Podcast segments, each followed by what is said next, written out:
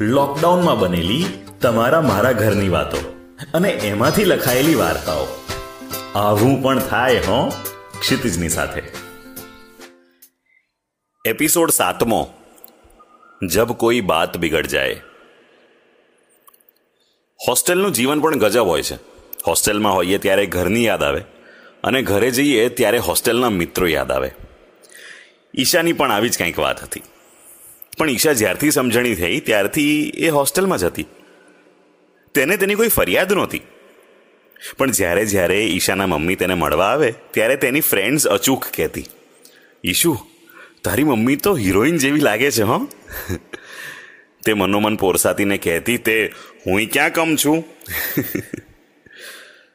Mummy એકલી કેમ આવે છે એના ખુલાસામાં તેણે પપ્પાના અકસ્માત તેમની જગ્યાએ મમ્મીની નોકરીની અનિવાર્યતા ને પોતાને હોસ્ટેલમાં રહેવા આવવાની વાત કરવી પડતી. ઈશા બધાને કહેતી, હું ઘરે જાઉં ને, વેકેશનમાં? એટલે મમ્મી તેની બધી ભેગી કરેલી રજા એક સાથે લઈ લે. બને એટલું અમે સાથે જ રહીએ. અને પછી હું તો જાઉં મારા પોલીસ મામાને ત્યાં. ઈશાની મમ્મી પોતાના હકની તમામ રજાઓ ઈશાના નામે જમા કરી રાખતી. સ્ટોક રાખતી, સ્ટોર કરી રાખતી. પણ ઘણીવાર જ્યારે પપ્પાની યાદમાં ઈશા ઉદાસ થઈ જતી, તો એને, એના પેલા પોલીસ મામા ખાસ કહેતા, બેટા, તારી પાસે એક તો છે ને, દુનિયામાં કેટલાય બાળકો અનાથ હોય છે.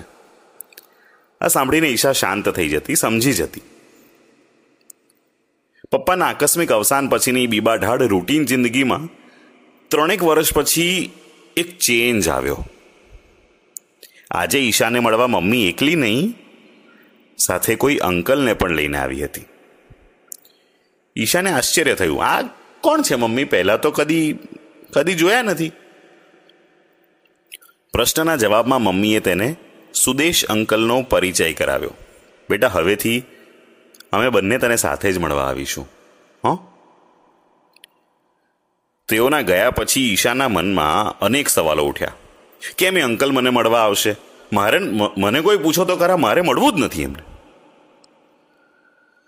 ફ્રેન્ડ્સની ઘૂસપૂસથી થોડા સમયમાં તો એ સમજી ગઈ કે મમ્મી સુદેશ અંકલ સાથે લગ્ન કરવાની છે, કાં તો કરી ચૂકી છે. મમ્મીને પૂછવાની તેની હિંમત ચાલી નહીં. ઈશાને એવું લાગ્યું કે પપ્પાને ભગવાને છીનવી લીધા અને મમ્મીને સુદેશ અંકલે છીનવી લીધા. તે જાણે જાણે પોતાનામાં જ સમેટાઈ ગઈ. Summer camp, coaching camp, cultural exchange જેવા બહાનાઓ કાઢી હવે તે વેકેશનમાં ઘરે જવાનું પણ ટાળવા લાગી.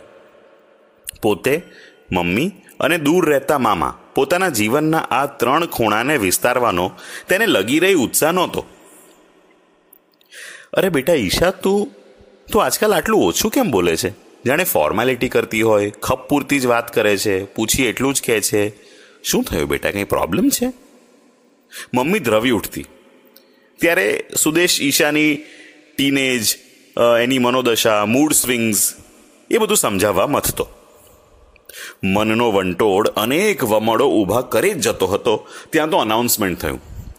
તમારા બધાના પેરેન્ટ્સને કોલ કરી દીધા છે. કોવિડ નાઇન્ટીનને કારણે હોસ્ટેલ ખાલી કરવાનો આદેશ છે. સામાન પેક કરી તૈયાર રહેજો. ઓકે ગર્લ્સ હોસ્ટેલ રેક્ટરની સૂચનાથી બધા તૈયારીમાં લાગી ગયા. એક તરફ ઘરે જવાનો બધાને આનંદ પણ હતો, પણ ઈશાને ધ્રાસકો પડ્યો. સુદેશ અંકલના સામનાનો વિચારે એને અણગમતો લાગતો. આવ વાવ બેટા ગરમા ગરમ નાસ્તો તૈયાર છે. મમ્મીએ ગાડી પાર્ક કરી ત્યાં તો અંકલ દોડી આવ્યા. ઈશાની બેગ લઈ લીધી. એનું જાણે સ્વાગત કરતા હોય ઘરમાં. પણ ઈશાએ તો આ બધું જ નજરઅંદાજ કર્યું. ઘરમાં દોડી ગઈ, પોતાની રૂમમાં જતી રહી. લોકડાઉનને કારણે ન છૂટકે આવી પડેલો સહવાસ ઈશા માટે વનવાસ સમો હતો.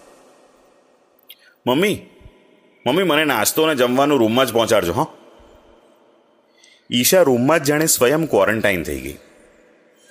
દિવસમાં બે, ત્રણ વાર, ઈશુ બેટા, ચાલો ચાલો કોઈ સરસ ગેમ રમીએ, કેરમ રમીએ, ઈશુ બેટા, ચાલો ગાર્ડનિંગ કરીએ, ચાલો ગીતો ગાઈએ, અંતાક્ષરી રમીએ, જેવી અવનવી ઓફરો લઈને અંકલ આવતા, જે ઈશા નકારી નાખતી. રૂમના બંધિયારપણાથી બોર થઈ બહાર નીકળતી, તો તે જોતી કે સુદેશ અંકલ હંમેશા મમ્મીની સાથે ને સાથે જ હોય. દરેક કામમાં એમની સાથે જ હોય. ઇનફેક્ટ દરેક કામમાં કદાચ હેલ્પ પણ કરતા હોય, પણ સાથે ને સાથે તે મનોમન બબડતી. આ મમ્મી ખૂબ ખુશ લાગે છે જો ને જાણે પપ્પાને ભૂલી જ ગઈ, ખરી સ્વાર્થી છે. બસ બસ પોતાનો જ વિચાર કરે છે, મારા પર શું વીતે છે, એનું શું? પણ આ બધું કહેવું કોને? વિચારવા મળમાં અટવાયેલી હતી, ત્યાં ઈશાનો ફોન રણક્યો. ઈશુ બેટા, વહીવટી કામે તારા શહેરમાં આવું છું. સાંજે આપણું ડિનર પાક્કું, હં? આપણા મનગમતા અગાશીના ખૂણામાં હોમમેડ પિઝા ઓકે પોલીસ અધિકારી મામા ઈશાના ખૂબ ચાહીતા હતા. બધું ભૂલીને ઈશા તો મમ્મીને સમાચાર આપવા દોડી ગઈ. મામાએ આવતાની સાથે જ ભાણીની બોડી લેંગ્વેજથી સુદેશ તરફનો તેનો અણગમો અને બહેનના છુપા આંસુથી બેનની વણકઈ વ્યથા બંને સમજી લીધી. રાત્રે છૂટા પડતા પહેલાં તેમણે ઈશાને કહ્યું બેટા મારે તને કંઈક બતાવવું છે? પણ તારે મન મજબૂત રાખવું પડશે. મામાએ એક જૂના પેપરના કટિંગનો ફોટો ઈશા સમક્ષ ધર્યો. ઘડીભર તો ઈશા સમજી જ ના શકી કે તે શું વાંચી રહી છે. તેની આંખે જાણે અંધારા આવી ગયા. બાપરે! હું તો મમ્મી વિશે મમ્મી સાથે આવું થયું? માય ગોડ અને મને કોઈએ મને કોઈએ ના કહ્યું?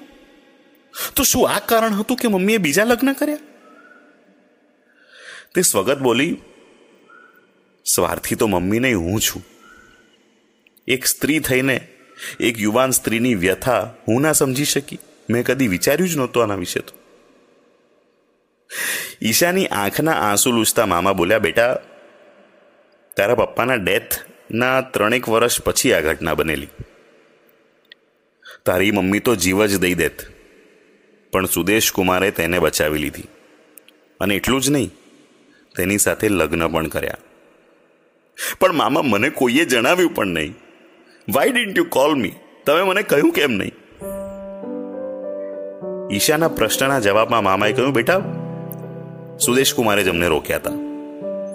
તેમણે કહ્યું કે એક જિંદગી તો ખરાબ થઈ.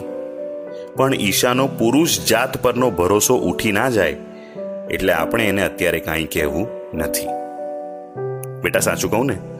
તો આ તારા સુદેશ અંકલ ના હોત ને? તો આજે તારા મમ્મી પણ ના હોત. ના, મામા. સુદેશ અંકલ નહીં. સુદેશ પપ્પા. આમ કહેતી કહેતી તે મામાને નીચે ઘસડી ગઈ. મમ્મીની હાજરીમાં સુદેશ પપ્પાને ભેટી પડી. તેના જીવનનો ચતુષ્કોણ આજે પૂર્ણ થયો. અને તમામ પુરુષો એક સરખા નથી હોતા. તેની પ્રતીતિ પણ થઈ. આવું પણ થાય, હો. લોકડાઉનમાં બનેલી તમારા મારા ઘરની વાતો. મિત્રો, તમને આ વાર્તા ગમી હોય, તો અચૂક એને શેર કરજો, કમેન્ટ કરજો, જેથી વધારે આવી વાર્તાઓ તમારા સુધી પહોંચાડવાનું પ્રોત્સાહન મળી રહે. આવું પણ થાય, હો. ક્ષિતિજની સાથે.